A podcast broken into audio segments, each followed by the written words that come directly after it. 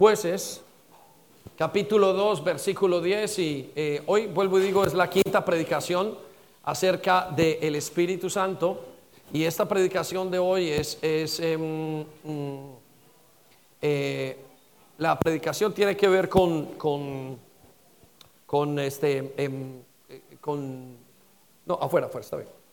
Em, tiene que ver con el Espíritu Santo y tiene que ver con esta palabra base que nos dio el Señor. Y, quiero llevarlo para que eh, eh, adoremos y para que entendamos qué es lo que Dios va a hacer con nosotros. Escuchen lo que dice eh, jueces capítulo 2.10 acerca del el Señor. Dice que murió también toda una generación y se reunió con sus antepasados y no conocía la generación acerca de lo que Dios había hecho con Israel ni tampoco sus milagros. ¿Sí? Y em, no sabía lo que había hecho. Y de tiempo a tiempo nos pasa a nosotros. Se levanta una generación nueva que no conoce quién es Dios y quién especialmente es el Espíritu Santo. Y quizás usted ya conoce una parte, eh, pero muchos de nosotros conocemos al Espíritu Santo como una referencia, más no como un Dios o el Dios cercano que es. Hay gente que dice que el Espíritu Santo es una fuerza, es, eh, es una paloma y bueno, eh, es, totalmente fuera de contexto. El Espíritu Santo es Dios y es una persona, tiene personalidad, habla y se relaciona con cada uno de nosotros, eh, como bien eh, le parece, y con una mente propia y una decisión propia. Pero en el libro de Hechos nos dice, nos dice em, que cuando los apóstoles iban caminando y iban revisando, iban, se iban encontrando creyentes, les preguntaban a esos creyentes si habían recibido el Espíritu Santo. Sí, era una pregunta muy usual, eh, según tenemos entendido. Y ellos decían, yo quiero conocer a Dios, yo quiero conocer a Jesucristo, y recibían a Jesucristo en sus vidas. Pero eh, el apóstol Pablo en especial sabía que si ese creyente recibía a Jesucristo, pero no vivía una vida en comunión con el Espíritu Santo, no iba a ser lo mismo, no iba a haber crecimiento en su vida. Y eso es lo mismo que quiero decirles a cada uno de ustedes y a, la iglesia, que si no hay Espíritu Santo en nuestra vida, si no tenemos una comunión, no vamos a poder hacer y no vamos a poder tener una vida eh, en, plenitud y una vida en eh, dinámica cristiana. Va a ser una vida seca, aburrida, va a ser una vida eh, terrible. Ahora, él le preguntaba a los apóstoles, eh, a los discípulos, les decía, ¿recibisteis el Espíritu Santo cuando creísteis? Y muchos de ellos les decían, ni siquiera hemos oído si hay Espíritu Santo. O sea, el contexto de todo esto era que ellos no sabían ni siquiera quién era Espíritu Santo, si había Espíritu Santo. Y me temo que para muchos de nosotros es así. Y no quiero que se sienta mal, aunque sea de esa manera, porque para eso es la iglesia, para enseñar quién es el Espíritu Santo. Y eso es lo que hemos hecho en las últimas cinco predicaciones. Estamos en una serie y si usted quiere volver a escuchar alguna de las series, la puede oír en YouTube o en el podcast en, iTunes. Pero em, en, comenzamos a explicarle a la iglesia y a conocer. No, se puede recibir a nadie que uno no conozca. Eh, eh, precisamente porque cuando se recibe pues no se va a identificar quién es y qué está haciendo en la vida de la persona. Y por eso decidimos eh, parar el carro de las predicaciones o el crecimiento de la iglesia y dijo, bueno, vamos a aprender quién es el Espíritu Santo y qué está haciendo y qué hace en nuestras vidas. Y comenzamos explicando qué y qué hizo el quién y qué, o sea, qué hizo el Espíritu Santo desde la creación del mundo que estuvo haciendo eh, cuando creó a Adán y Eva qué pasó con el Espíritu Santo hasta la creación, de, después de Adán y Eva hasta la venida de Jesucristo. Después comenzamos a enseñar em, eh, el Espíritu Santo y Jesucristo, que fue lo que Él hizo en Jesucristo, parte a, ojo de águila, como se dice. Y luego hablamos acerca de qué hace el Espíritu Santo y el creyente. Sí, eso también lo estuvimos hablando. Pero luego hablamos de que el Espíritu Santo o qué puede hacer el creyente hacia el Espíritu Santo. Esa fue la predicación pasada. Y hablamos de que el creyente puede decirle al Espíritu Santo, no te quiero en mi vida, o puede entristecerlo, puede engañarle o tratar de engañarle, blasfemar hacia el Espíritu Santo. Y enseñamos toda una gran lección para nosotros que creo que eh, tienen y nos muestran, nos ponen un gran fundamento en nuestra vida. Pero hoy es la última predicación y quiero hablar cuatro puntos. Y esos dos, cuatro puntos se refieren a dos temas en la iglesia o eh, acerca del Espíritu Santo. Y el primer punto es, ¿qué hace y cuál es el papel del Espíritu Santo y el mundo? Eh, es decir, ahora usted, el Espíritu Santo ya lo trajo y lo convenció de su pecado y usted tiene una necesidad gigante de Dios. Pero el Espíritu Santo no acaba allí. Él va a seguir haciendo una obra. Y esa obra voy a hablar dos puntos de lo que está haciendo. Y los últimos dos puntos que vamos a hablar eh, es acerca el Espíritu Santo y la iglesia. Y quiero que esos cuatro puntos que vamos a hablar sean eh, de muchísimo eh, ayuda para ustedes y para nosotros. ¿Por qué? Porque usted como creyente ahora que ha empezado una relación con Jesucristo y aquellos que están decidiendo tener una relación con Jesucristo, sabe que para tener una relación con el Señor usted comienza como se comienza con un amigo, Usted comienza a conocerle, de, repente conozco a Miguel y le saludo y mañana conozco un poco más y pasado mañana sé que está casado, luego me cuenta de su familia y así pasa el tiempo y llevando quizás una temporada de dos, tres años es que uno conoce a la persona bien o mucho mejor. Y creo que es exactamente igual con el Señor Jesucristo, con Dios. Dios es tiene una persona y usted tiene que dar tiempo para conocerle. Y muchos de ustedes los felicito porque están haciendo los cursos de conexión y están haciendo los cursos de sanidades y luego están haciendo otros cursos y están leyendo la Biblia, están asistiendo una, a una célula. Y los felicito porque ustedes están entonces conociendo a Jesús. Y ese conocimiento de Él los va a dejar sorprendidos. Y nosotros estamos también conociendo cada vez más y más íntimamente al Señor. Pero también tenemos que conocer su Santo Espíritu y qué es lo que hace nosotros. Entonces, de tal manera que usted va a terminar en estos días como creyentes y usted va a decir, bueno, ¿y el Espíritu Santo qué hace en el mundo? ¿Y qué hace en la iglesia? Y eso le va a ayudar a tener una convicción más fuerte y a, presentarse mañana delante de Él y decirle, Señor, aquí estoy, Espíritu Santo, y quiero tener una conversación contigo y trabajar y, poderse ubicar. También le vas a ayudar estos dos primeros puntos a ubicarse en qué es lo que va a pasar en los siguientes tiempos, en los tiempos futuros. ¿sí? Eh, em, eso es el, estudio de la profecía y eh, nos va a ubicar también en esa manera desde lo que hace el Espíritu Santo. Entonces, los que quieran anotar lo pueden hacer, si quieren tomar lápiz, papel, lo felicito y lo puedan hacer, los que no en el teléfono y, eh, los demás pues eh, están invitados a escuchar. El, el primer punto que queremos tratar entonces, ¿qué está haciendo el Espíritu Santo en este momento? Y nos damos cuenta, ahí va a aparecer una, una, una lista de cosas que está haciendo. Y en este momento el Espíritu Santo sigue o continúa dándole oportunidades al mundo. Les decía que Él no paró su trabajo. Usted se pregunta, bueno, ya me conoce el Espíritu Santo, ya conozco al Espíritu Santo, ya estoy en mi relación con Él. Ahora, ¿a qué se dedica el Espíritu Santo? Y la Biblia nos dice que la respuesta es muy simple. Él sigue haciendo su trabajo. El Espíritu Santo no acabó en usted, no porque John le conoció, dijo, vaya, acabó el Señor. El Espíritu Santo vino por John, no, el Espíritu Santo vino por más personas. El Espíritu Santo viene a preparar una iglesia y primero tiene que llamar a esas personas. Y nos dice el capítulo 8 del libro de Proverbios, en una paráfrasis, nos dice que el papel, y todos eh, los, eh, los grandes teólogos indican que el libro de Proverbios capítulo 8 eh, indica, es una descripción del Espíritu Santo. Lo puede usted leer en su casa y se va a quedar maravilloso. Cámbiale la palabra sabiduría por Espíritu Santo y va a entender. Pero mire, esto es lo que está haciendo al fin y al cabo el Espíritu Santo al día de hoy.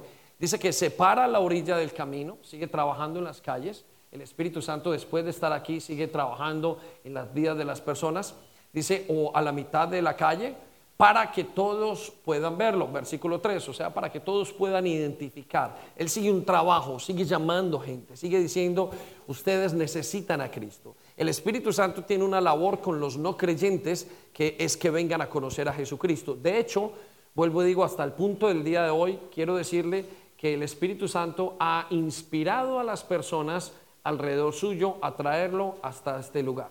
De tal manera que se va a inventar algo. Recuerdo que Una de las, cuando yo llegué a este país no conocía al Señor ni conocía al Espíritu Santo, pero recuerdo que el día de mi matrimonio tuve una visión, como muy pocas he tenido, y recuerdo que eh, cuando Dios me dio la oportunidad de casarme con esta hermosa mujer,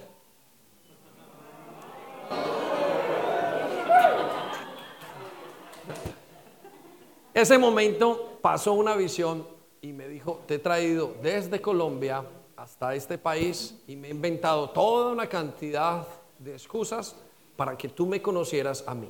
¿Sí? Y me aterró el entender ese concepto porque fue revelacional.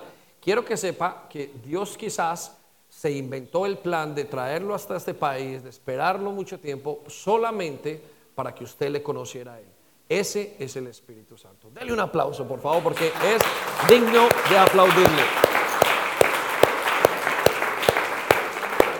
Tiene tanta persistencia, tanta insistencia y poca desistencia el Espíritu Santo, que nos ha traído y ha hecho una cantidad de cosas. Solo que usted y yo a veces somos, no me lleve, no quiero.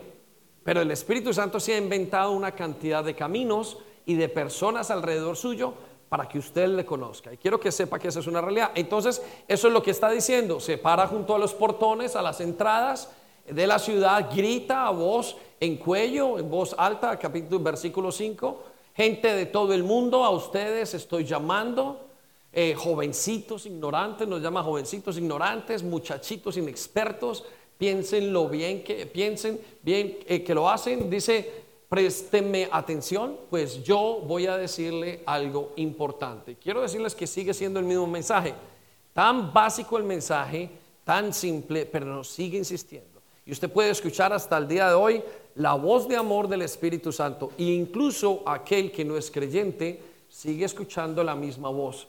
Que la rechace es otra cosa diferente, pero el Espíritu Santo quiere estar con usted. ¿sí? Y el versículo 7 nos dice, mire, no me gusta la mentira, no se preocupe, porque muchos de los que están fuera dicen, no, yo no creo y, y tiene una mala imagen de Dios, una imagen completamente dañada, dañada por el enemigo principal de Dios y dañada por nuestra falta de, de, eh, eh, de hacer las cosas bien. No hemos hecho las cosas bien nosotros en su momento y por consiguiente hemos dañado, eh, el, hemos dañado el, el, mensaje de Dios. ¿sí? Pero Él dice una cosa y la sigue diciendo hasta hoy, no me gusta la mentira ni tampoco la hipocresía, siempre digo la verdad. Escuche qué hermosas son las palabras del Espíritu Santo para el creyente, pero hoy estamos hablando de los no creyentes. El no creyente puede venir, claramente nos dice la palabra de Dios, diciendo, Dios, tú tienes palabras de verdad, tú no me vas a mentir. En realidad eres diferente a lo que me han dicho que Dios, a lo que me han dicho que tú eres. Han dicho que Dios es malo, han dicho que Dios no es bueno, han dicho que Dios va a engañar. Y quiero decirle que bajo ningún concepto Dios va a hacer eso con usted. Y aquel que camine con Dios se va a dar cuenta de eso. Muy bien, eh, eso nos lleva al segundo punto. Entonces, el primer punto, el creyente eh, el, Espíritu Santo sigue trabajando en el mundo. Pero el segundo punto es bastante peculiar y yo quiero que usted lo anote y lo tenga muy, muy presente. El siguiente punto de cargo del Espíritu Santo al día de hoy es retener la maldad del mundo y del anticristo. Quiero que ponga atención en esto muy, muy claramente. Quiero contarle, y eso está en el libro de eh, Segunda de Tesalonicenses, capítulo 2, versículo 3 en adelante. Y quiero decirle una cosa muy importante. Mire, el ser humano ha cambiado, eh, es decir, ha mejorado sus factores externos hasta un punto. Es decir, ahora tenemos celulares, computadores, ahora tenemos carros, ahora dormimos en colchones, Ahora tenemos eh, una cantidad de cosas, nos hemos inventado una cantidad de productos, tenemos zapatos y tenemos toda clase de ropas. ¿sí? Pero el ser humano no ha aumentado o no ha mejorado en su corazón. ¿Por qué? Porque el problema más grande que tiene el ser humano es el corazón del ser humano. El problema más grande que tenemos usted y yo es nuestro corazón. Por consiguiente, hay una labor muy grande que tenemos que hacer. Y una de las cosas que hace nuestro corazón es que tiene o posee maldad. Su corazón y mi corazón son malos. Usted y delante de Dios que lo conoce sabe que su corazón y mi corazón son malos. De hecho, nos dice en Génesis que desde la juventud el niño es malo. Y hay una doctrina entera que se llama la depravación del ser humano, es decir, el ser humano es malo desde su juventud y no puede ser bueno. Quiero que sepa, y no lo quiero ofender, pero quiero decirle la verdad, usted y yo somos malos, nos dice el Señor. De hecho, la mejor de nuestras obras es considerado bíblicamente como trapos de inmundicia. ¿Sí? Quiero que lo sepa delante de Dios. Nuestras obras están sucias, dañadas. Quizás hay alguno aquí que se queda una buena persona. Quiero decirle que Dios no considera a nadie bueno. De hecho, sabe que todos somos malos. ¿Estamos? Por consiguiente, en el corazón del hombre hay una cosa que se llama maldad y la tiene en potencia, es decir, no desarrollada. Entonces, uno de los papeles del Espíritu Santo es retener la maldad de los seres humanos. Quiero explicarlo de esta manera para que usted lo pueda entender de una manera más fácil. Imagínese, y seguramente le ha pasado a alguno, o usted lo ha visto en televisión, en noticias, de repente en tres eh, casas eh, cerca a su casa cogen a un pedófilo. Y usted dice, ¿qué pasó con esta persona? La acaban de coger, pero nunca una persona eh, quizás con estas características, ¿por qué la cogieron allí y nunca nos pasó nada a nosotros? ¿Estamos? Usted se preguntará en muchos otros casos, hay momentos donde usted ha estado a punto de hacer las cosas muy mal y usted se pregunta, ¿por qué no fui más malo de lo que he podido ser? Yo he encontrado gente mayor que fueron, eh, tuvieron una crianza muy difícil y nos dicen las personas que tuvieron una crianza difícil, nos dicen, Oiga, yo con todo lo que he tenido y lo que sufrí, era para que fuera uno de los más grandes criminales que había. Y quiero decirle por qué usted y yo no hemos sido los más grandes criminales. Es gracias al Espíritu Santo. Inclusive cuando no lo hemos conocido. Es gracias a que el Espíritu Santo, uno de los papeles más importantes del Espíritu Santo en el mundo es retener la maldad. Repita conmigo, retener la maldad. Vamos a ver cómo lo explica el apóstol Pablo en segunda de, Tesalonicenses capítulo 2 versículo 3. Escuche lo que dice y está hablando acerca de la venida. De ninguna manera, dice, se dejen engañar, porque ese día no vendrá sin que antes venga la apostasía y se manifieste el hombre de pecado, es decir, el hijo de perdición. Para que usted entienda el contexto de esto, es Pablo, Pablo está hablando de la segunda venida de Jesucristo. Y está hablando del momento en el que va a venir el anticristo. El anticristo es una figura que la gran mayoría conocemos, sea por eh, películas, por medios de comunicación, y que otra gran mayoría la conoce debido al papel que tiene en la palabra de Dios. El anticristo es una figura que es aún contemplado en otras religiones. Eh, y lo contempla el Islam y habla del anticristo como nuestro Cristo y eh, su, su Cristo es nuestro anticristo por decirlo así. Entonces, ese anticristo va a venir y va a suceder algo. Ahora, lo interesante de esto viene en los siguientes versículos. Versículo 4, una característica del anticristo, el cual se opone y se enfrenta a todo lo que se llama Dios o es objeto de culto. Y llega al grado de sentarse en el templo de Dios y de ocupar eh, su lugar haciéndose pasar por Dios. Están dando unas características del anticristo. Versículo 5, le, Pablo les dice, ¿no se acuerdan de que cuando yo estaba todavía con ustedes les advertía esto. Pablo había enseñado a la iglesia de eso que pasaba, de, eh, anticristo. Y el mismo Juan nos explica en la palabra de Dios eh, eh, el contexto o el concepto del anticristo. Ahora, la parte más singular viene en el siguiente versículo, versículo 6. Y ahora ustedes saben quién es, saben quién es lo que los detiene, a fin de que a su debido tiempo se manifieste. Entonces, aquí nos da una lección muy grande. Nos dice que alguien está sosteniendo el anticristo y que hay un momento donde se va a manifestar. Y todos creemos, aquellos que conocemos o que vemos las escrituras, creemos y entendemos si estamos en lo correcto, creemos que estamos muy cerca de ese momento. Ese momento tiene como referencia la gran tribulación. Repita conmigo, gran tribulación. Y la gran tribulación es el peor de los momentos en que ha, que ha existido en la humanidad.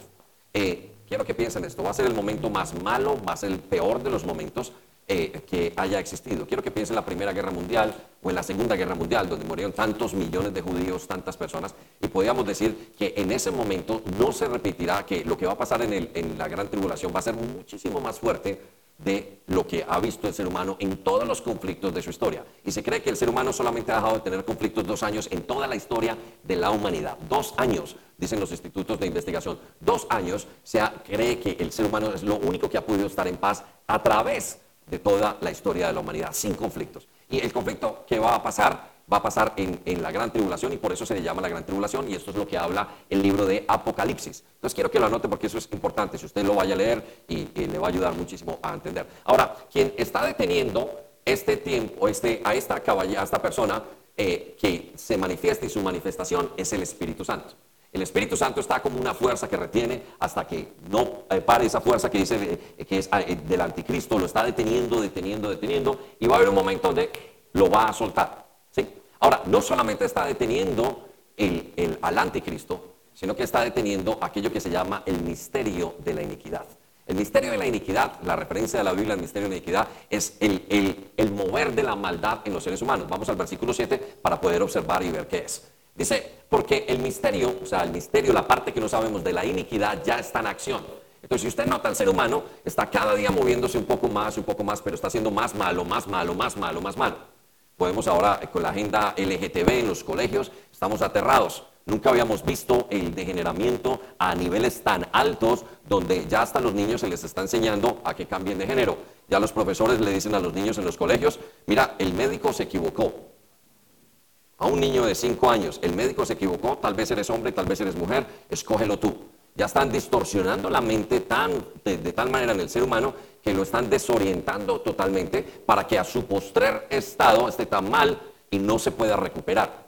Entonces eso es parte de lo que está haciendo el, degeneramiento de la raza humana. Y yo creo que es aquí, en el momento cuando comienzan a tocar los niños, los niños, porque dice la Biblia que de los niños es el reino de Dios, que Dios tiene que meter su mano y tomar, o, eh, tomar parte en todo lo que está haciendo y tomar control. Creo que estamos muy cerca de eso. Ahora, eso es el misterio de la iniquidad. El ser humano se vuelve más malo, más malo y más malo. Ahora, eso ya empezó. Ya lleva años pasando. Usted y yo somos parte de ese misterio de iniquidad. ¿Cómo somos parte de ese misterio de iniquidad? Bueno, usted y yo hemos hecho cosas muy malas y nos hemos intentado depravar hasta el momento en el que el Espíritu Santo ha venido y quieto, no más, no sigas.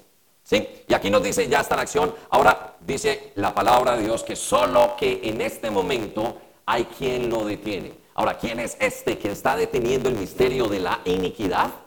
Es el Espíritu Santo. Esa es la labor del Espíritu Santo a nivel global en este momento, detener que la gente no siga siendo más mala de lo que es. Usted dirá, pero entonces aquel que se fue muy malo y estas cosas, ¿será que el Espíritu Santo lo está dejando? Sí, hay una meta, hay un tiempo, hay un reloj, está hay un reloj de Dios y hay un plan y hay un calendario en el que Dios va a hacer ciertas cosas que son y que ahora le llamamos proféticas, pero que en su tiempo se van a llamar históricas y que esas cosas nos indican lo que va a pasar. Ahora, note lo que dice la última parte del versículo, que alguien lo está deteniendo y ese es el hermoso Espíritu Santo quien está haciendo esa obra en todas partes. No está dejando que la gente sea tan mala. Sin embargo, o más mala, hasta que Él a su vez sea quitado de en medio. Repita conmigo, quitado de en medio. ¿Qué quiere decir eso? Que en algún momento el globo terráqueo, la raza humana, escuche esto, cuando la iglesia sea arrebatada, va a experimentar que el Espíritu Santo va a ser quitado de la tierra. En el momento que sea quitado de la tierra, la maldad se va a desarrollar de tal manera como nunca se ha visto. Y a eso es lo que el mismo Señor Jesucristo le llamó la gran tribulación. Y ahí va a ser la maldad en todos los aspectos. Ya nuestros hijos ni nosotros quisiéramos ver lo que va a pasar en esos momentos y eso se le llama el tiempo apocalíptico en la Biblia. De eso se trata el libro, parte del libro de Apocalipsis. Entonces, las dos cosas que el Espíritu Santo está haciendo son esas. Vamos a la lista una vez más. Uno, está, sigue un trabajo alcanzando a la gente, dándole oportunidades al mundo para que conozcan a Cristo. Y segundo, está reteniendo la maldad del mundo, la suya y la mía, y está reteniendo al anticristo. Ahora, la tercera cosa que quiero explicarles acerca del Espíritu Santo tiene que ver con el Espíritu Santo y la iglesia.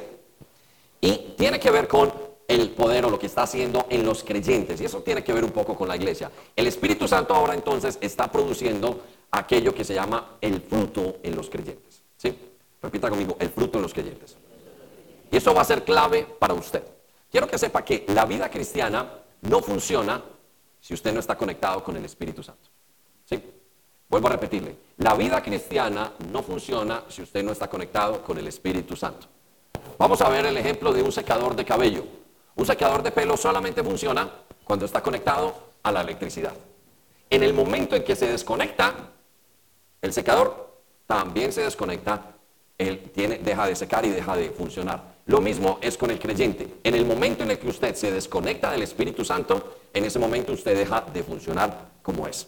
Ahora usted se preguntará, pero pastor, ¿por qué yo veo tanta gente que ni ora, ni va, ni viene? Y está desconectada y parece que no estuviera desconectada. Inclusive hablan. Bueno, quiero decirles esto que es muy importante. Quiero que lo entienda como creyente. Su mente tiene la capacidad de imitar las cosas del Espíritu. ¿Estamos? Nuestra mente es tan inteligente que quiere y es capaz, no solamente es capaz, sino que también quiere imitar las cosas de Dios. Entonces, usted puede pretender ser una persona espiritual si me dice hermano, hermana, si tiene un comportamiento muy bonito, un lenguaje muy especial, una manera de hablar de la Biblia, venir a la iglesia y mostrar un factor externo de levantar sus manos, y usted puede decir, usted es súper espiritual, pero en realidad es su mente copiando las cosas que debería hacer el espíritu. Si usted no está conectado al espíritu, usted no funciona. Quiero decirle que usted lo que está haciendo es una imitación de lo que el espíritu hace. Y es muy común entre nosotros. Y a eso le llamamos la religiosidad. Una persona que está sentada por mucho tiempo, aquí está, y que no tiene ninguna conexión. No ora, no tiene nada con el Espíritu Santo, no le pregunta, no tiene ninguna comunión, pero sigue viviendo su vida cristiana normal. Y esos son secadoras de pelo que no funcionan. No los utilicen y los traten de encender porque no se van a encender. Tienen pinta de que están funcionando, pero no van a hacerlo. ¿Por qué? Porque el creyente está diseñado o la iglesia está diseñada para solamente trabajar conectada al Espíritu Santo, a la energía. Desconectada no funciona, conectado funciona. Solamente allí usted funciona y el creyente funcionan bien. Por eso usted se preguntará, ah, ya entiendo porque es que no me van las cosas como espero que me ven o como dice la palabra de Dios. Vamos a Juan capítulo 15, versículo 4 en esta paráfrasis para enseñar un poco acerca de esto. Escuche lo que dice. Si ustedes se mantienen unidos a mí, yo me mantendré unido a ustedes. Ya saben que una rama no puede producir uvas si no se mantiene unida a la planta. Esas son palabras del Señor Jesucristo. Y luego nos dice, del mismo modo, ustedes, o sea, creyentes, la iglesia, no podrán hacer nada si no se mantienen unidos a mí.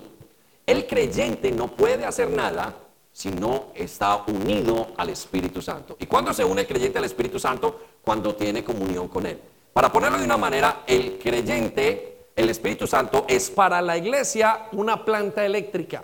No me saque de contexto, lo quiero hacer bien y quiero respetar al Espíritu Santo, pero es como si fuera una planta eléctrica.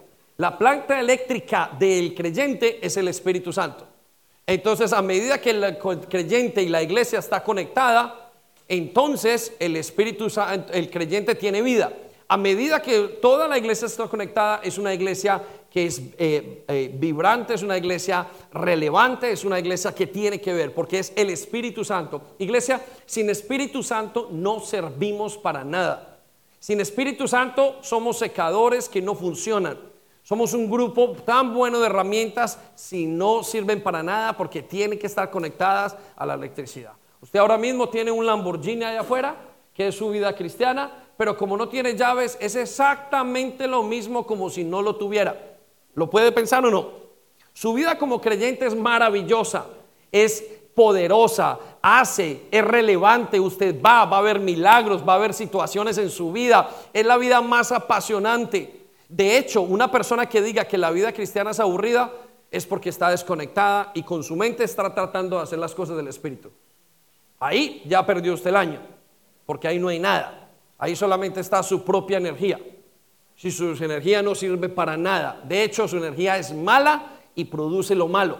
Pero el Espíritu Santo nos dice que cuando nos conectamos, entonces es como si tuviéramos un carro afuera, pero con las llaves y encendido.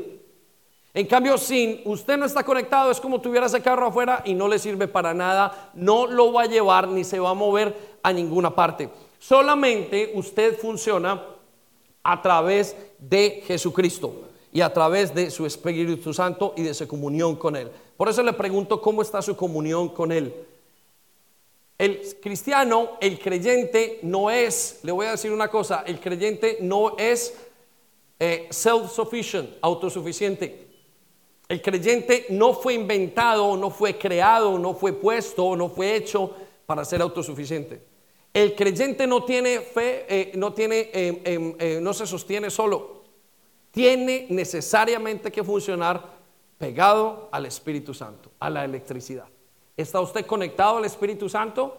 Y si usted está conectado al Espíritu Santo, usted tiene que estar cargado al Espíritu Santo y tiene que haber un punto donde pase tiempo y espacio con el Espíritu Santo y conocimiento. Para yo conocer a Miguel Ángel no es suficiente que yo lo conozca en la calle y le diga bueno y me vaya a la casa y lea todo acerca de él. Yo tengo que venir para conocer a Miguel Ángel y preguntarle cómo te llamas, quién es tu papá, quién es tu mamá, cuéntame qué piensas de mí, dónde cogió esa chaqueta tan bonita, por qué si dejas esa barba, todas las cosas. Y todas las cosas que tiene este gran muchacho aquí. Es la única manera, si yo no paso tiempo con él, yo no voy a poder conocerle a él. ¿Estamos? Entonces no hay, no, no hay un, ¿cómo se dice? Un, shortcut, eh, un español, un atajo para conocer al Espíritu Santo. Usted dirá, uy, yo quiero conocer al Espíritu Santo y por la noche usted va a su casa y se pone la Biblia y la pone aquí al lado y se acuesta y dice, entre más la tenga, no. Usted la mete en su maleta y dice, yo voy, al día siguiente seguro que y le voy a decir una cosa, usted puede venir aquí con su corazón cerrado, sentado aquí escuchando, y tampoco le va a servir de nada. Porque solamente si usted decide en su corazón, Espíritu Santo, necesito de ti. ¿Me enseñas? Y si usted está dispuesto a aprender, téngalo por seguro, el Espíritu Santo le va a enseñar. ¿Sí? Amén. Dele pues un aplauso al Señor por eso.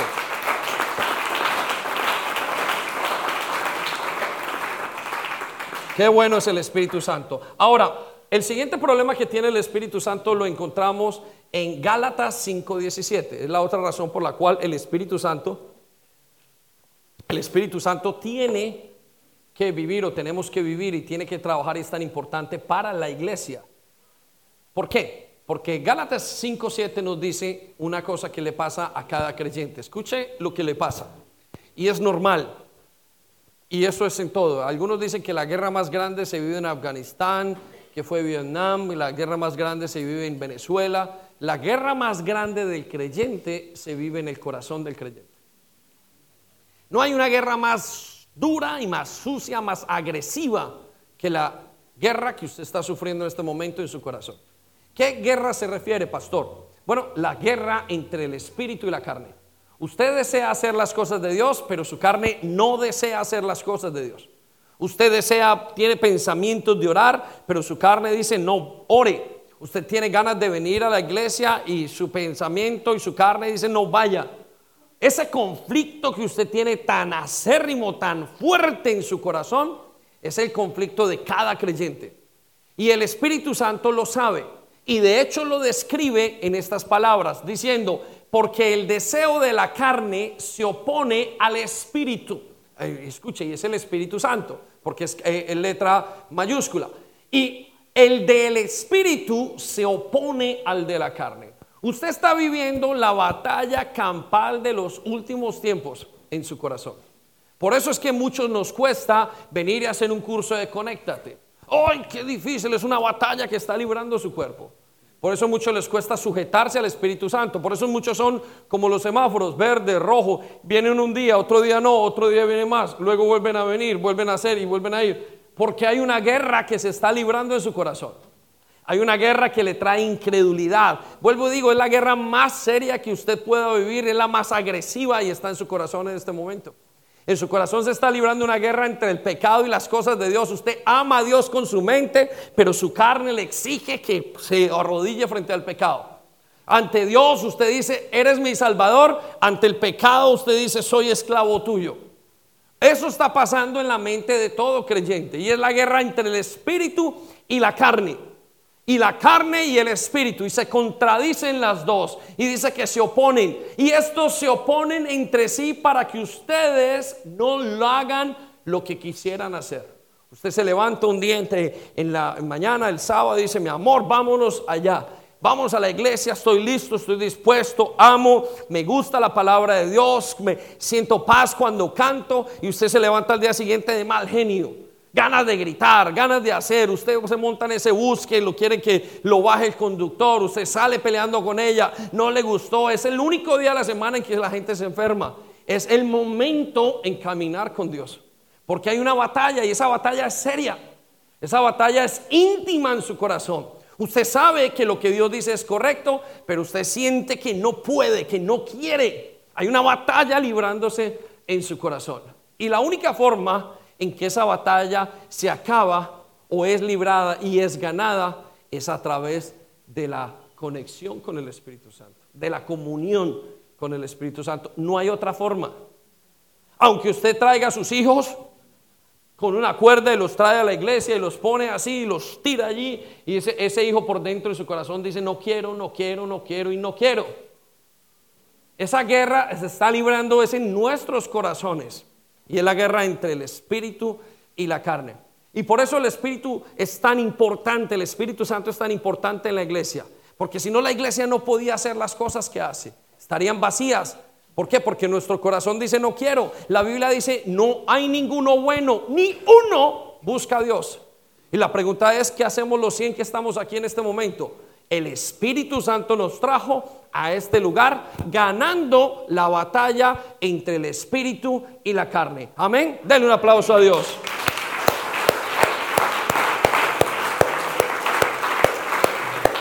Por eso nos dice Romanos capítulo 7, versículo 6. Escucha lo que dice. Pero ahora, aquel que es creyente, dice el Señor, estamos libres de la ley. Esa guerra entre el pecado, ¿quién va a ganarle la guerra al pecado? ¿Quién de ustedes podría decirle, yo soy capaz de dejar de pecar solo? Algunos de ustedes se atreven a decir, bueno, es que yo soy muy disciplinado, yo he alcanzado muchas cosas en la vida quiero que le diga, eres mentiroso. ¿Por qué? Porque la Biblia nos dice que ninguno de nosotros es capaz de controlar el pecado. Ninguno, ningún ser humano. Por más eh, eh, disciplinado, atleta, por más persona eh, que controle su propio cuerpo, ninguno es capaz de controlar su naturaleza pecaminosa. Puede que usted ya no peque físicamente, pero usted peca en su mente. Puede que usted ya no salga y se emborrache, pero usted peca en otras cosas. Puede que usted ya no haga ciertas cosas, pero sus pensamientos matan. Puede que usted no haga esto, pero sus pensamientos tienen lascivia. Puede que usted no haga esto, pero sus pensamientos tienen envidia. ¿Quién podrá ganarle al pecado la batalla? No hay un ser humano que diga yo puedo ganarle al pecado la batalla. Entonces, ¿cómo puede ser el hombre libre de esto? Bueno, la Biblia nos da una respuesta y nos da el apóstol Pablo en el versículo 6 del capítulo 7. Dice, pero ahora, ahora cuando, ahora que usted está en Cristo y ahora que usted está en comunión con el Espíritu Santo. Escuche lo que dice, pero ahora, por haber muerto para aquella en que estábamos sujetos, perdón, ahora que estamos libres de la ley, por haber muerto para aquella en que estábamos sujetos, de modo que sirvamos bajo el régimen nuevo del Espíritu. Repita conmigo, régimen nuevo. Y no bajo el régimen viejo de la letra. El Espíritu Santo entonces ahora en la iglesia lo que va haciendo es traer un nuevo régimen. Un nuevo régimen es un nuevo gobierno, es una nueva manera de hacer las cosas. Piense usted en el problema que tiene Venezuela. Tienen un régimen ahora que es malo y dictatorial y de repente viene una persona y comienza a hacer un régimen completamente nuevo sobre ese país. Y usted puede de alguna manera servir al régimen nuevo y no al régimen antiguo. Bueno, lo mismo pasa con los creyentes. Usted ahora que tiene conexión con el Espíritu Santo, usted ahora puede comenzar a tener una vida diferente. Si antes usted fornicaba, quiero que sepa que ya es posible dejar de fornicar. Si antes usted robaba, quiero, posible, quiero que sepa que es posible. Si antes usted bebía y se emborrachaba, quiero que sepa que es posible dejar la bebida. Es que yo lo necesito, no, Señor. Si usted antes era adicto a X o a cualquier cosa, quiero que sepa que es posible porque hay un régimen nuevo y es el régimen del Espíritu Santo. Y ese régimen Él lo da y lo trae sobre sus hijos, o sea, sobre la iglesia. Hay un régimen nuevo, sí se puede. Usted dirá, no, pastor, es que yo no conozco otra cosa, es que ha sido así. No, quiero que sepa que hay un régimen nuevo en el que usted se puede someter. Y va a ser un régimen de justicia, de amor, va a ser un régimen que lo va a limpiar, va a ser un régimen que sí se puede. Sí hay otra clase de vida. Es que esto es lo que hemos visto, esto es lo que viven mis padres, esto es lo que hay, esto es la moda eh, afuera. Hay que ser LGTB, hay que hacer una cantidad de cosas. Y el Señor dice, no, hay un régimen sobre esos regímenes. Hay un régimen que usted puede vivir, hay una forma de hacerlo, pero yo lo he intentado todo. Quiero que sepa que hay un régimen nuevo, el régimen del Espíritu. Hay un régimen que puede pasar sobre todos los regímenes que, ha, regímenes que ha pasado, sobre todos los gobiernos. Usted dice, pero a mí me gobiernan mis miedos, mis angustias, a mí me gobierna las deudas, a mí me gobierna X y el Señor dice, hay un régimen nuevo y es el régimen del Espíritu Santo.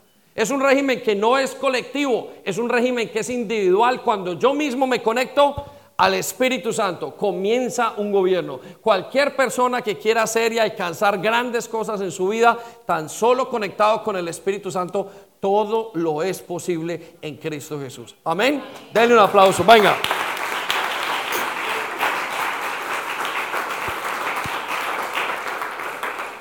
Ahora, ¿por qué se puede hacer? La clara muestra está en Gálatas capítulo 5, versículo 18. Escuche este régimen cómo es y cómo se adquiere. Pero si ustedes son guiados por el Espíritu Santo, repita conmigo, guiados, guiados por el Espíritu Santo. Lo único que usted tiene que hacer es dejarse guiar. Pero pastor, yo no tengo una, un PhD, un máster, yo no he ido, yo no nací en una iglesia cristiana. Pues yo tampoco. Es que yo no he sabido, yo nunca he leído la Biblia. Bueno, así empezamos todos.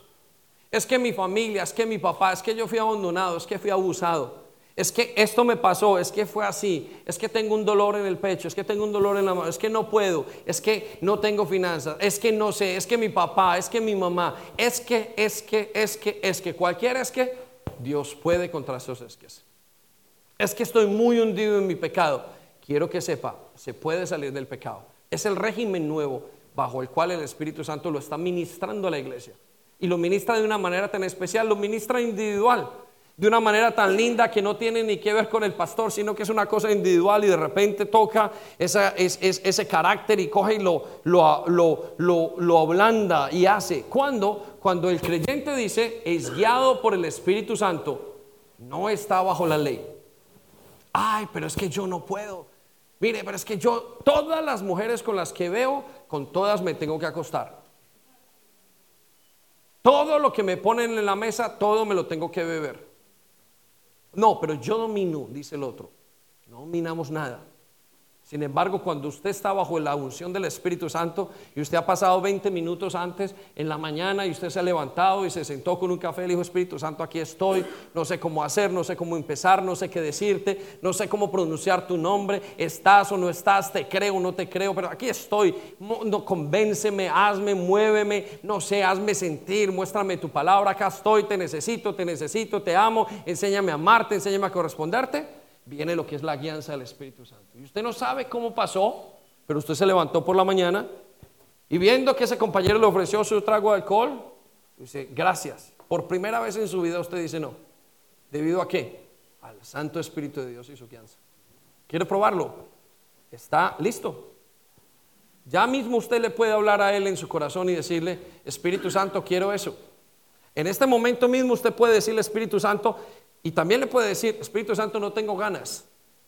Me encanta hacer estas cosas, me encanta fornicar, me encanta pecar, me encanta ver pornografía. Pero también le puede decir, Espíritu Santo, me encanta, pero tu palabra dice que no está bien. ¿Sabes una cosa? Quítala de mi corazón. Me encanta robar, yo, yo siento, hoy siento un éxtasis robando. Y usted le puede decir al Espíritu Santo, Espíritu Santo, quítame eso, porque tú dices que no está bien. ¿Y sabe qué va a hacer el Espíritu Santo?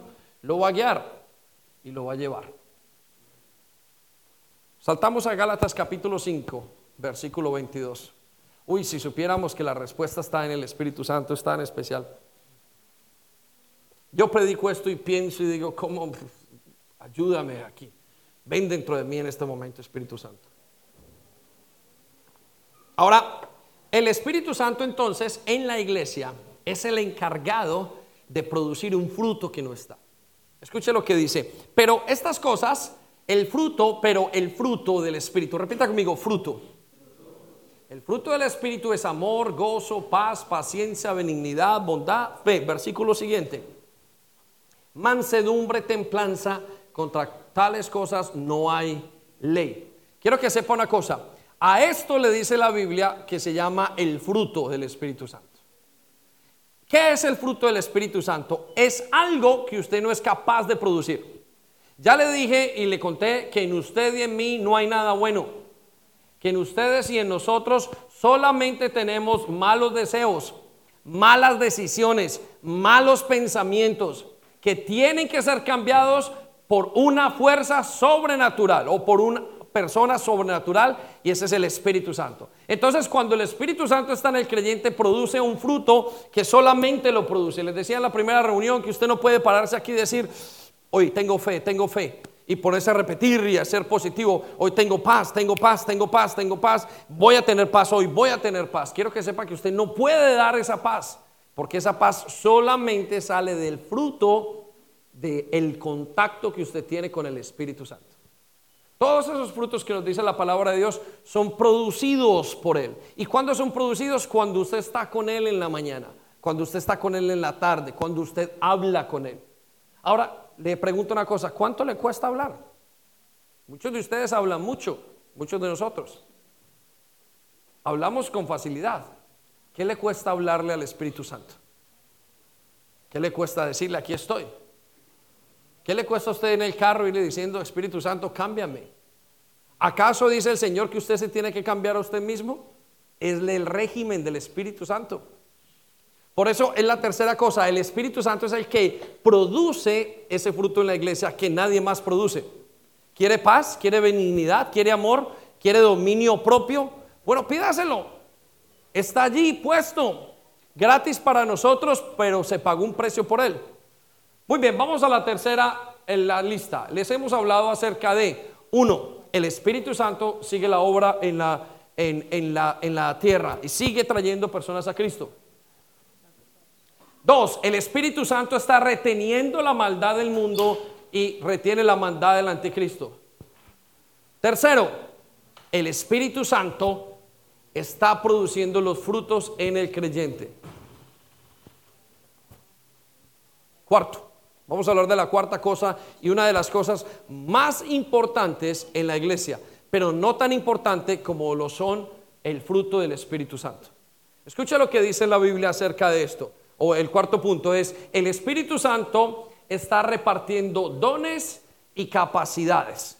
Ahora, ¿qué hace el Espíritu Santo después de que vino? Bueno, quiero que dale una buena noticia. El Espíritu Santo le va a dar capacidades nuevas como creyente. El Espíritu Santo lo va a equipar a usted. Le va a dar regalos que usted no conocía y que usted ahora puede experimentar. A lo mejor usted no tenía ciertas características para hacer ciertas cosas y conociendo al Espíritu Santo y al Señor Jesucristo, es el Espíritu Santo quien le da esos dones y capacidades. La pregunta es, ¿por qué el Señor quiere dar tantas capacidades? Bueno, quiero que sepa esto. Cuando usted conoce a Jesús, usted lo conoció como yo lo conocí, enfermo, pati quebrado, mal, sucio, dañado por todos los aspectos. Esto lo recupera, lo levanta y lo limpia y lo sana. Pero quiero que sepa que Dios no lo deja allí. Dios no dice, Miguel Ángel, lo encontré mal, lo encontré tirado, lo encontré sin barba, lo voy a dejar aquí, lo voy a traer y lo voy a dejar quieto. Y ay, tan lindo Miguel Ángel, ya quedó listo mi muchacho. Y siga usted su camino. No, no, no, no, no. Ese no es el Espíritu Santo. El Espíritu Santo coge a Miguel Ángel, lo coge de afuera, restaura su vida, restaura su familia y una vez lo tiene bien, le dice Miguel Ángel, amado mío, tengo un propósito para ti y quiero que hagas algo por mí. Muchos de los creyentes, ustedes de los que están aquí, algunos de ustedes, se han negado a vivir en el don del Espíritu Santo. Y quiero que sepa que no hay algo que seque más la vida espiritual que el negarse a servir al Dios de, al Dios de los, al Rey de Reyes. Entonces, ¿qué es lo que hace? Lo sanó, lo limpió, lo sanó de todas las cosas y ahora le dice, amado mío, quiero que vayas y me alcances a más personas porque tienen una necesidad muy grande. Y yo voy a usarte. Y él dirá, yo soy niño, yo no sé hablar, yo no tengo. Y él dijo, no te preocupes, ten mi don y yo voy a enviarte a que hables por esas personas. Quiero que sepa que Dios puede mandar a esos ángeles que pasen, que, que, tal vez tienen dos, tres, cuatro, cinco metros grandes, fuertes, y que pueden hacer así y pueden hacer que la tierra tiemble. Pero Dios ha decidido no mandar ángeles, Dios ha decidido mandarlos a usted y a mí. Y la razón por la cual Dios quiere que usted y yo vayamos es porque ustedes y yo somos ineptos. Nosotros no sabemos hacer nada. El ser humano no produce buenas cosas y el ser humano es un siervo inútil. Pero pastor, yo hago esto, yo hago lo otro. Quiero que sepa que delante de Dios usted no hace nada. Sus obras son obras de injusticia para Dios. Pero Dios decidió utilizar a este joven Miguel Ángel y decir, joven, yo quiero darle a usted una cantidad de herramientas y de dones. Y esos dones se los voy a dar para que usted vaya y alcance pero Señor, no sé, vaya tranquilo, le dice el Señor. Y Miguel Ángel sale a hablar al caballero que está allí, mientras que le habla, le dice a su corazón, mire, Dios lo necesita, lo está buscando, Señor, no sé ni qué decir. El Espíritu Santo le dice, escucha Miguel Ángel, dile que hace 10 años él cometió un crimen y que ya está perdonado en los cielos por ese crimen. Cuando Miguel Ángel, pensando y temblando, ¿será qué va a pasar? Abre su boca y le dice, John, quiero que sepa que el Señor me está diciendo en este momento que hay un crimen que usted cometió hace 10 años y Dios ya lo perdonó, él va a saber y decir, ¿qué? No puede ser. Entonces es Dios. Y le va a decir, llévame a conocerte. Llévame a conocerle a ese Dios. Y esos son los dones del Espíritu Santo. Entonces el Espíritu Santo está trabajando en usted para que usted haga su obra. Para que a través de esa obra usted vaya, evangelice, camine, siga alcanzando a los primeros que se habían perdido y a más gente que tiene que ser alcanzada. No crea que usted está sentado aquí simplemente para calentar su silla. Usted está sentado aquí con una labor importantísima que si usted no la hace, Dios va a mandar a alguien más. Pero quiero que sepa que la sensación, el gozo de hacer y la satisfacción de hacer lo que Dios dice no tiene ningún precio. Si hoy me ofrecen un trabajo en una cosa, en una compañía, en una universidad, enseñando, haciendo cualquier cosa, yo creo y sé de convicción porque eh, así era mi vida pasada, nada me cambiará el gozo de satisfacción que Dios me da. Solamente Dios puede hacer al hombre feliz. Y solamente ese sentido de propósito se puede obtener a través de caminar con el Espíritu Santo. Denle otro aplauso a Dios, por favor.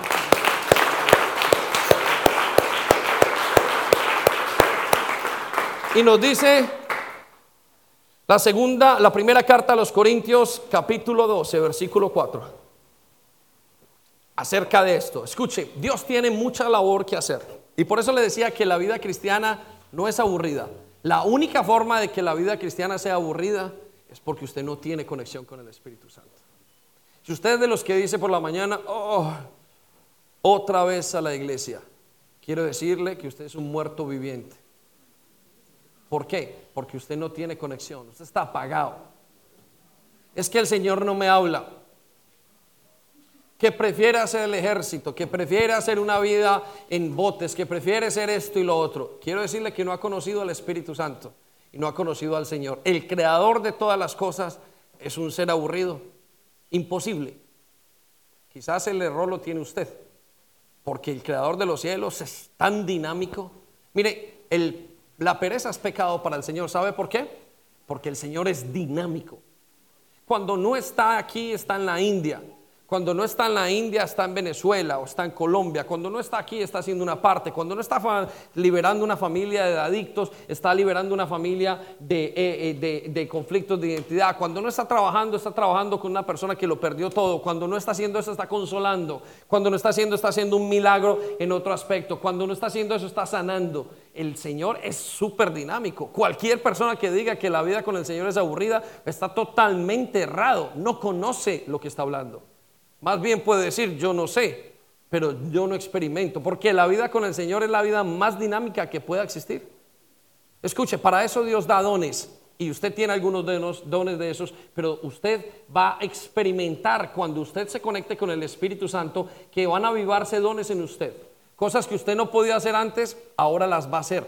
Y les decía que la razón por la cual Él quiere hacer y tener gente como nosotros que es inepta e inútil es por una sola razón.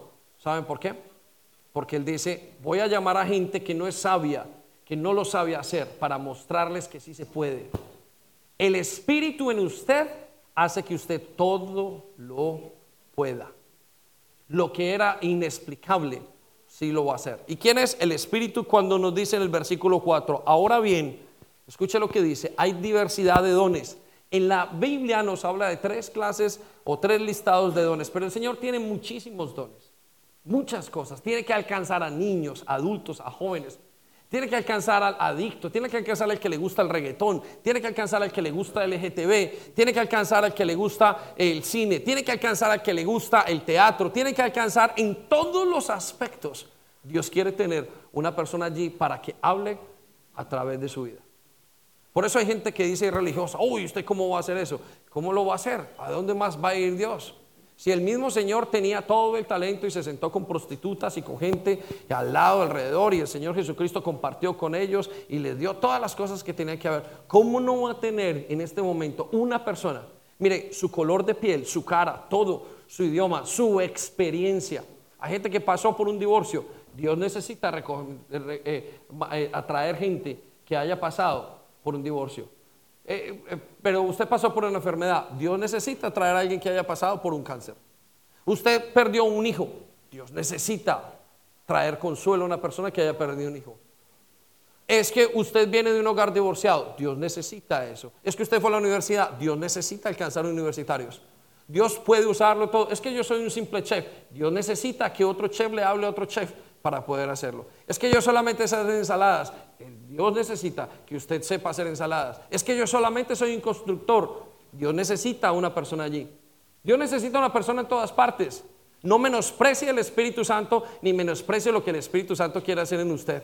No se niegue a que Dios lo utilice, porque voy a decir una cosa, es el peor de los errores que hay, porque al hacerlo usted secará su espíritu, porque le dirá a él, no quiero. ¿Ya estás bien, Miguel Ángel? Y Miguel Ángel dirá, no quiero que me utilices.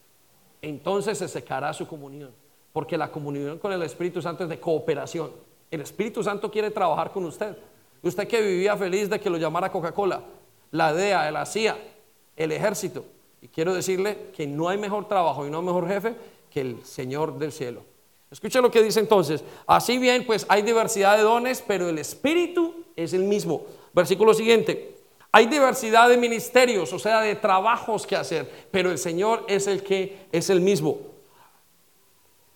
Pero la manifestación, perdón, hay diversidad de actividades, pero Dios que hace en todos es el mismo. Dios necesita que estemos y podamos ir a todas partes y para eso nos va a dar los dones. Versículo 7 nos dice, pero la manifestación del Espíritu le es dada a cada uno para provecho. Escuche esto. El servicio es X, el que sea. Hay muchas cosas que hacer. Nada más aquí en la iglesia tenemos 26 equipos de trabajo y servimos 96 personas a la semana, solamente en la iglesia. Y, en este momento sirven casi 75 personas en toda, en toda la iglesia cada semana y se están entrenando. Estamos entrenando más gente para que puedan hacer. Pero Dios necesita más personas. No es suficiente porque eso solamente es para estar aquí adentro. Pero el Señor dice que el mismo Espíritu está diciendo, digo, a esta señora le voy a dar algo, a este caballero, a este esto, a este, al joven, voy a ir repartiendo porque los voy a utilizar de maneras especiales. Voy a ir utilizando la iglesia de manera especial. Aquel que no pudo llegar y que no tiene ningún amigo judío, allá se va a conseguir alguno de ustedes que tiene un amigo judío para que le hable a ese amigo. Aquel que nunca ha trabajado y quiere el Señor salvar a la hamburguesería de Burger King, se va a encargar de aquí uno de los que esté o de los de Pred. Vaya y hable a uno de los de Pred. Para eso lo envió el Señor. Porque usted le preguntó un día al Señor, dame un trabajito, Señor. Y el Señor dijo, claro que sí, mi hijo, venga para acá, tome ese trabajo y vaya para allá. Y allá levante y exalte mi nombre. Y yo le voy a dar, pero Señor, ¿cómo lo hago? Él dice que le va a dar dones. Él va a dar la manifestación de su espíritu, versículo 8. Escuche lo que dice, a uno le es dada la palabra de sabiduría. Y la predicación o el explicarlo lo dejaremos para otro día. Pero a otro el mismo Espíritu le da la palabra de ciencia. El Espíritu Santo está repartiendo los dones. Versículo siguiente, vamos conmigo allí. A otro el mismo Espíritu le da fe. A otro le da los dones de sanidades. Al siguiente le dice a otros más el don de hacer milagros, a otros el don de profecía, a otro el don de discernir los espíritus, a otro el don de diversos géneros de lenguas, a otro el don de interpretar, a otro el don de, administración, a otro el don, dones diferentes y lo reparte el Espíritu Santo. Quiero que sepa que usted es un contenedor de dones. Usted es una persona donde Dios ha depositado los dones. ¿Qué va a hacer con esas palabras que escucha el día de hoy? ¿A quién bajo quién va a poner usted los dones? el Espíritu Santo le dice, póngalos delante de mí, porque voy a hacer grandes obras a través de usted. Denle un aplauso, Señor. Eso solamente lo puede hacer Él. Versículo 12. Escuche lo que dice el versículo, perdón, 11. Estamos en el 11, ¿sí? Pero esto lo hace uno y el mismo espíritu. Si la iglesia se separa del Espíritu Santo, los dones dejan de funcionar como deberían de ser. Dejaríamos de ver la grandeza de Dios. Ese sentimiento y ese placer que usted tiene al servirle a Dios no estaría allí. Por eso Él dice, Él da a cada uno, el, mismo Espíritu reparte a cada uno en particular según su voluntad. Ahora, quiero que vayamos a primero eh, al versículo 7, pero en la traducción del lenguaje actual, una paráfrasis, para que usted vea un poquito una manera diferente de ver el versículo 7. Y escuche lo que dice.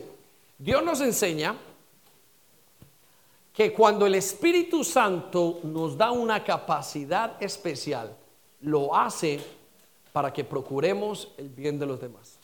Mire, quiero decirle que la razón por la cual Dios lo va a equipar y le va a dar a usted dones y le va a dar a usted capacidades sobrenaturales es para que usted bendiga a otro. Ahora, cuando este joven le dio y fue a bendecir a este otro creyente, a esta otra persona que no lo conocía, era para bendecirlo a él.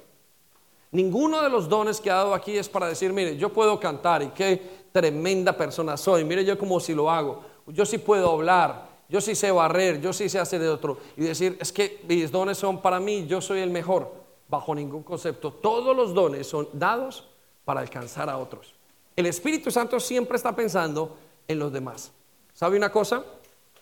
¿Por qué no damos más? Porque no queremos ser generosos con nuestros dones. Como usted no se quiere dar, muchas veces hasta el Espíritu Santo le tiene que rogar para que usted le dé a él la gloria y la honra. Y le dice, déjame, ponlos en mis manos. No, no, no, no, no, yo no quiero, yo no soy apto, yo no puedo, yo no sé. Todos son excusas. Muchas veces son excusas para decir, no me quiero someter. Y el Espíritu Santo dice, deja, porque yo voy a bendecir a los demás por ti. Amén. Muy bien, póngase.